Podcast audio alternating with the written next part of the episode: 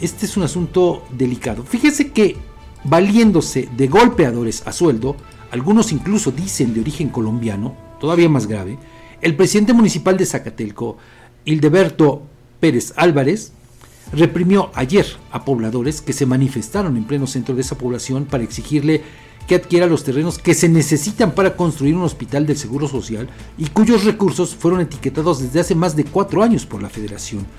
Bueno, este grupo de personas pretendía incluso tomar en sus manos la presidencia municipal, algo que fue impedido. Bueno, el saldo de todo esto fue de al menos 13 personas lesionadas, quienes resultaron agredidas por sujetos que iban armados con palos, con tubos, con piedras y otros objetos.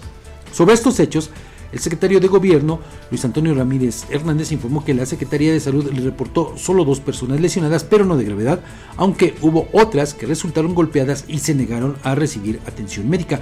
Pese a la violencia registrada frente a la presidencia municipal, el morelense consideró que no se trata de un asunto de ingobernabilidad, aunque garantizó la presencia de policías estatales cerca de ese lugar para actuar en caso de algún conflicto que vulnere la paz social de Zacatelco. Bueno, aquí la gran pregunta, ¿Esto que ocurrió, esta agresión, no vulnera la paz de Zacatelco? Bueno, yo pregunto, ¿verdad? Es obvio que sí, porque, bueno, pues eh, tenemos videos, Edgar. está corriendo, de hecho está corriendo desde que estás dando la, la información.